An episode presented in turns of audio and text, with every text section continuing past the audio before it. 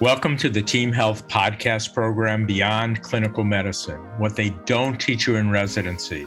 I'm Rob Strauss, Team Health's Chief Medical Training Officer, and this podcast is one of our series discussing the work life imbalance that many of us have to address in our daily lives.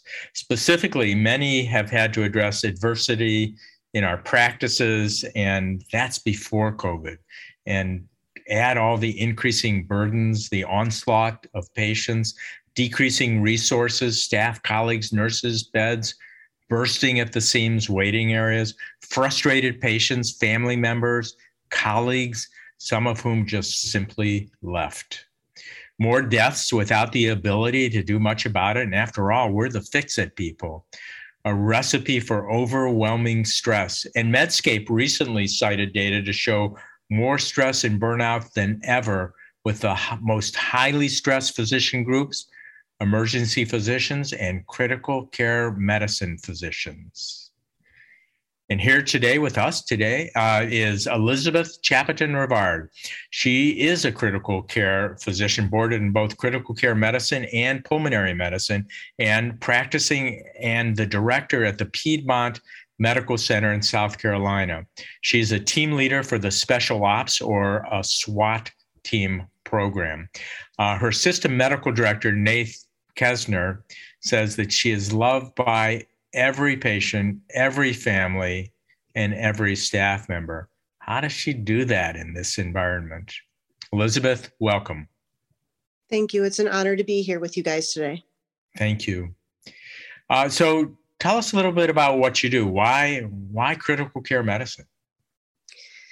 So, critical care medicine um, for me, um, since I'm an adult critical care doctor, is basically taking care of people when they're acutely critically ill or at their worst days. So, I treat anybody over the age of 14 with anything that could be considered a life ending illness. We sometimes call this uh, medicine on crack because we have to intervene so quickly that we have to try to um, save the individual or fix the individual's problems within a short time period.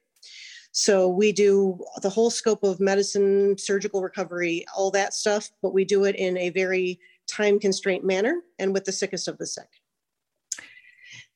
You do. Um, and uh, in the intro, I mentioned the Medscape article. Um, tell us about your experience of increasing stress during this COVID time.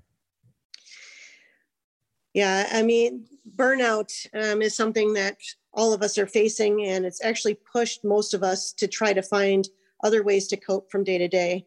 Um, we definitely have the nursing shortages. We have um, patients that are sick and dying on every age group, um, not just from, you know, of course, the pandemic, but also you know patients that have waited a couple years to come see a physician because of the pandemic and from them being scared. Um, and then we have the day-to-day illnesses and cancers and things that affect patients um, and people. So we're kind of affected on a personal level because each of us has been affected by the pandemic um, within our own families or ourselves and as individuals. Um, we've been scared to go to work. We've been scared at work. Um, and basically the fear has turned into courage uh, for most of the the ones around us, at least in the ICU, and it's the courage to keep going forward every single day, um, rather than being afraid of what what will happen or what might happen.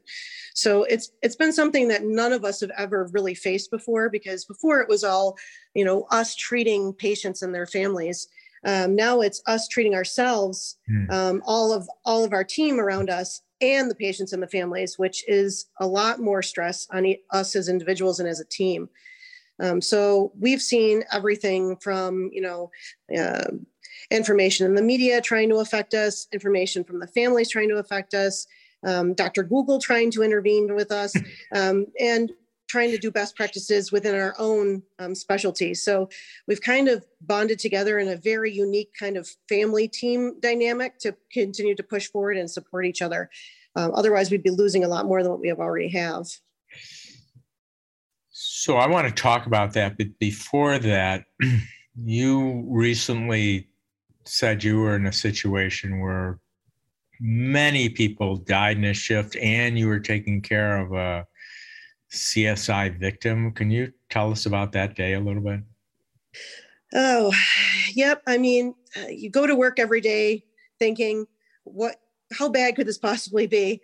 um, and, you know, some days, um, you know, God just kind of smiles and laughs at me and my team. And so, um, you know, we started the day um, with some very significant um, illnesses um, and started admitting patients. Um, and they started passing away both from, you know, COVID and from non COVID diseases in a very quick manner. And it seemed like it just kept building up and building up. And we ended up losing about seven people within the 13 hour shift. And right smack dab in the middle of us just trying to, you know support each other. We ended up with a um, victim of a crime um, who has now passed away from that crime. Um, and we ended up with on top of the family members almost 50 of them there in our chapel um, you know grieving out loud and screaming and crying. We also ended up with um, people just having the cops there. Um, they ended up with the csi team there with forensics uh, taking pictures so it made an already bad situation much worse. Um, so, you know, after we kind of survived that whole situation, I, of course, am the person that orders the cookies and donuts and things like that because, you know, simple carbs go a long way. So we ended up having quite a few um, cookies um, and tears because it just kept going until basically an hour, hour and a half after the end of my, you know, scheduled shift. Um, and we just couldn't believe kind of what we had gone through throughout the day. So it was kind of an incredibly horrible day um, seeing that many people pass away, but then having a very young person be the victim of such a terrible crime. Uh, it, it was very eye opening. It made us grateful for the other days, the days that maybe we only deal with a couple deaths or, or, a, or even just a bad day, a normal bad day is something we would rather have rather than that kind of day. So it was extraordinary, but I have an extraordinary team. So, you know, they held strong. Um, and even though we were there a couple hours after to chart and everything, after everything happened, you know, I think, I think we did okay. And I think the family, um, when they were waiting for me to walk out that day, they waited for me down the lobby to hug me goodbye. Um, it was, it was pretty extraordinary for them to be able to come out the other side of that and feel like they were supported, especially after losing somebody who was a young mom. Yeah. Wow.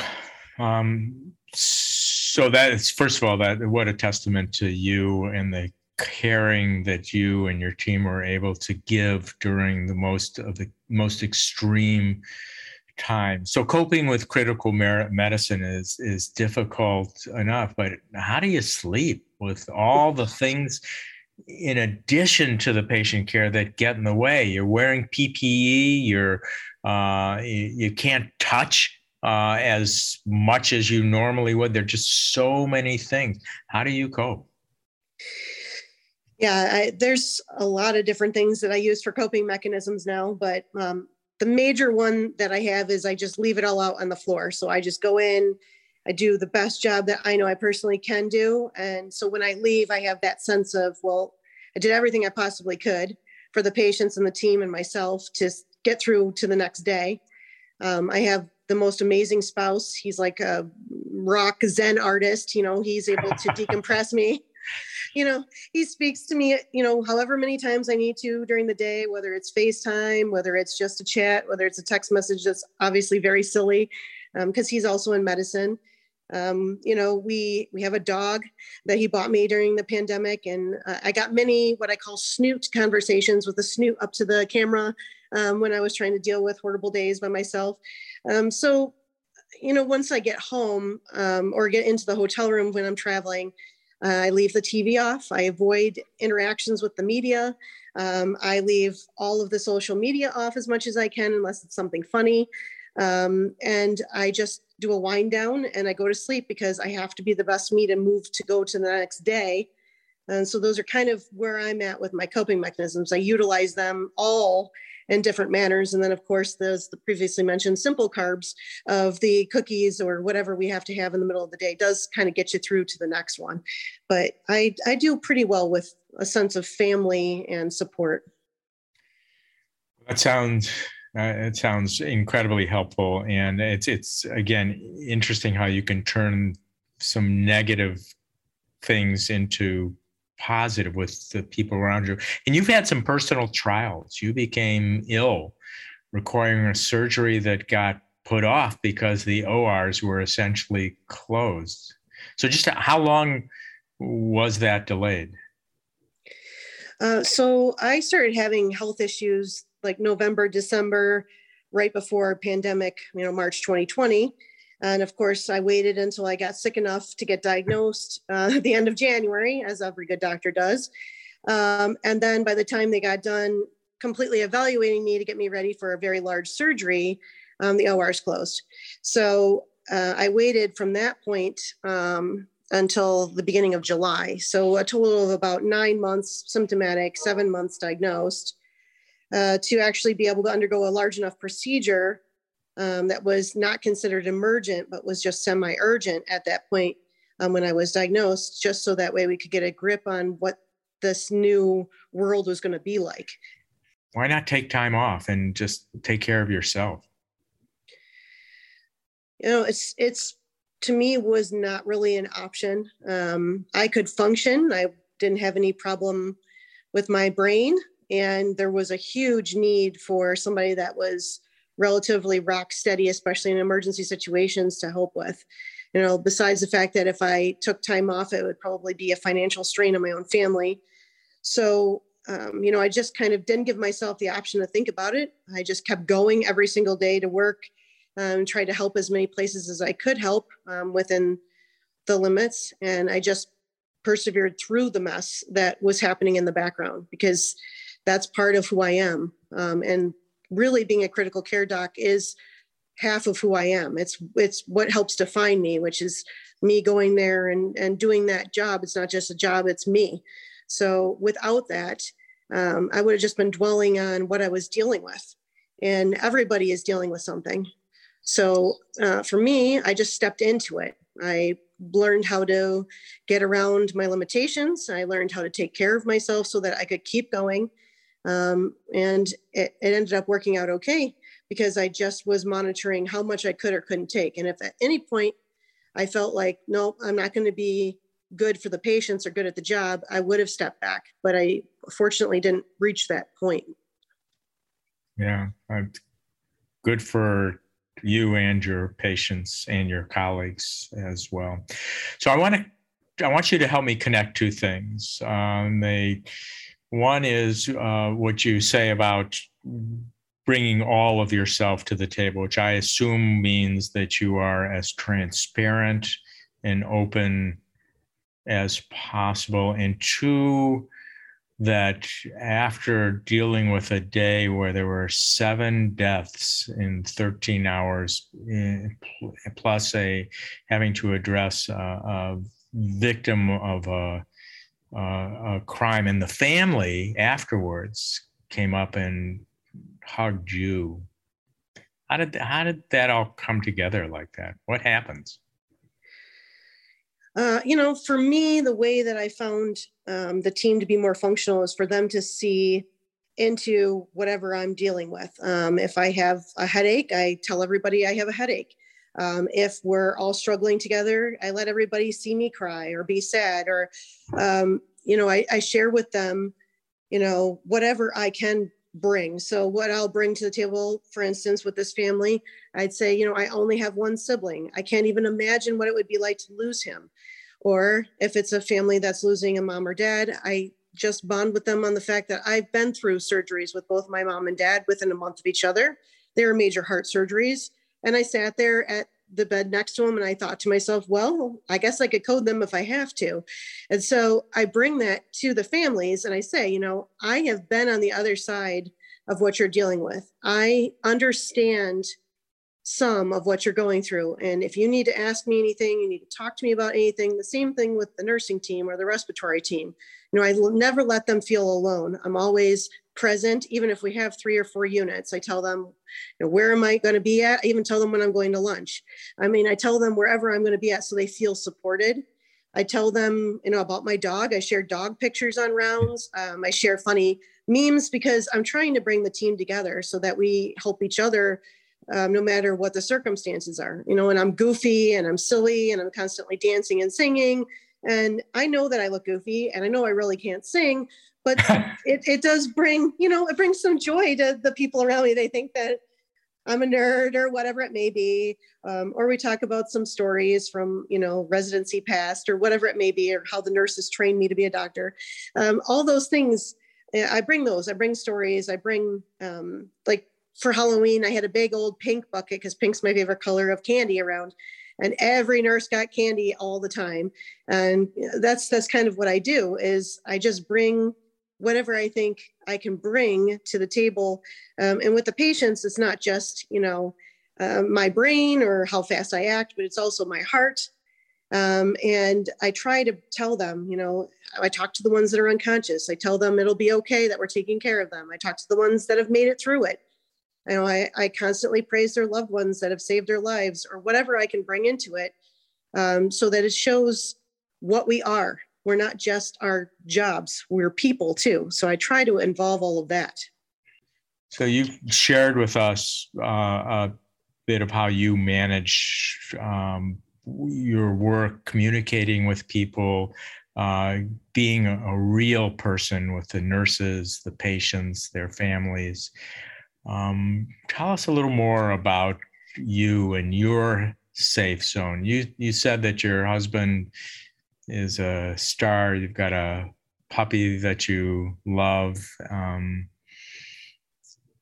how do you bring yourself to go back the next day?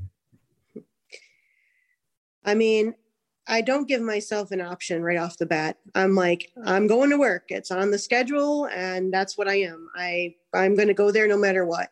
How I get between point A to point B is usually happy music.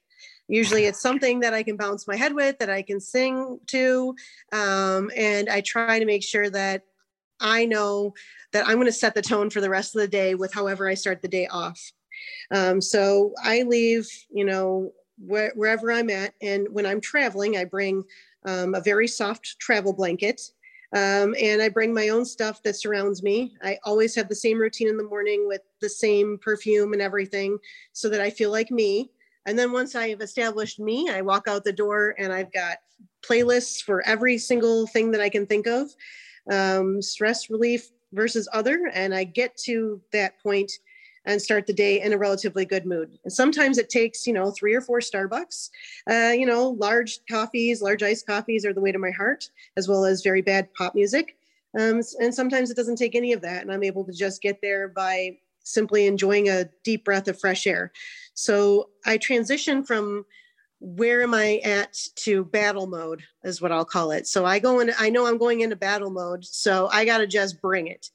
Um, I'm going to, you know, sheath myself in everybody's that I just had, you know, that I touched base with. I just had a conversation with my mom, especially is medically related. So she understands. Um, my dad, my my brother's a little bit too sensitive to have these kind of conversations, but my husband's not. So I will talk to them. If I have to talk to them in the morning to get that go, go, going, I will do that. And then I just move into the hospital and kind of put on that hat, you know, to, to do battle with whatever I got to face for the day. So you take care of the patients, their families, the staff, your colleagues. You figured out how to take care of yourself and you do more. Not only are you uh, the medical director, but um, I believe you have a blog uh, of a for a, a women's group. Um, would it be inappropriate to ask the nature of those discussions? No, I think I'm, you know, pretty much an open book. And if anybody listening to this wants to reach out to us, um, I, I think that that would be something great. So we're I'm involved in both a physician, a women physician group, and a women's infertility group online. Um, that's that's driven by physicians at this point in time, and the group of us is actively supporting each other on so many levels. Um, we find beds, ICU beds for each other in the physician group, and in the women's group, um, we're constantly trying to send pictures to each other we're trying to send motivational things to each other and and once a week we have a um, just a post where we get to rant. It's called a rant post. Nobody has to look at what you rant about, but it's it's a beautiful picture at the top, and it says, "This is this week's rant post." Throw it out there. What you're frustrated about. It can be your job. It can be your spouse. It can be your financial situation. It can be your fertility struggle. It can be anything you want. Um, and in the background of just trying to be a well trained female physician, most of us um, are struggling with something else in our lives. And it's turned out to be one of the best support groups that we have because you don't have to go on there you know every single minute of every single day. But if you want to there's there's funny stories there's pictures there's support um, there's coupons um, women love coupons by the way and, and anything else that we can really think of for one another. So that has turned into a place where i utilize it where i probably wouldn't have before um, but it is in a controlled environment um, and the women all know to support each other, and not be judgmental. Um, and actually, the physician group is pretty much the same, but since I am a woman, I enjoy the women group a little bit more because uh, we don't have to worry about um, people not understanding what we're going through. Would you like to share how somebody might access those groups? Yeah, sure. So um, the physician group and the physician women um, that have fertility issues have to be accessed by a member um, so that we protect who's in the group so we don't have any spam or phishing or anything like that. So um, when I say if, if you want to reach out to me to contact me about those groups, you can do that. Um, I, I can open up my social media to receive um, you know, requests, and then I can add you by getting your NPI number or something like that that identifies you as a physician for either group. Um, and that's fine with me. I would be happy to, once this is posted, open that up for you guys to be able to search for my name, and then we can get you added without an issue. We add about 50 members a week or so, um, but I'm sure there's a lot of you guys out there um, that may want or, or need to do that. Um, and maybe even within our own team here, we might be able to start something ourselves if there's enough interest. Great. Thank you. Elizabeth, you, you've talked to us a lot about uh, difficult times. I appreciate your sharing uh, a way that some people who might have very specific kinds of questions and want to join a group that has you as a member and leader uh, can do that. Um, would you, can you share sort of uh, end of podcast advice for getting through difficult times? Absolutely. Um, you're always stronger than what you give yourself credit for. You should always cut yourself a break first. And even if that means crying before you move on, that's not weakness, that's strength. Just know that fear's opponent is courage and that there's so many of us out there that will help give you support and be there for you and try to help you find a different way to get through things. There's so many things out there in the world that will bring you joy and happiness. Do not focus on all the things that are bringing you down or making you sad. Focus on something else. Eliminate the negativity as much as you can out of your life. If you're overwhelmed, don't turn the TV on. Don't look at social media. You know, just have some quiet time with yourself with a good book with an with an animal or a family member something something that brings you joy. And remember that you're more than anybody could ever tell you you are. You can move through anything as long as you remember who you are at the end of the day. Elizabeth i feel so lucky to have met you. You helped me and us all to be in touch with ourselves. You're an extraordinary person and physician, and uh, please take care of me when I get sick. Uh, please.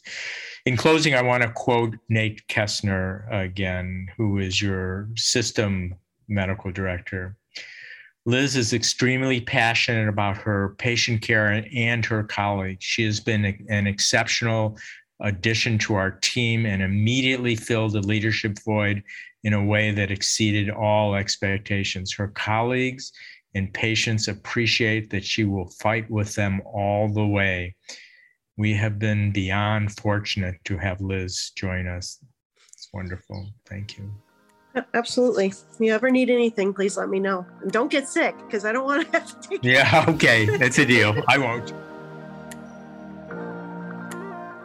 I hope you've enjoyed this Beyond Clinical Medicine podcast with Dr. Elizabeth Chapedon Rivard. If you have questions about this topic or suggestions for any others, please contact me at beyondclinicalmedicine.org. That's beyondclinicalmedicine.org. Thank you.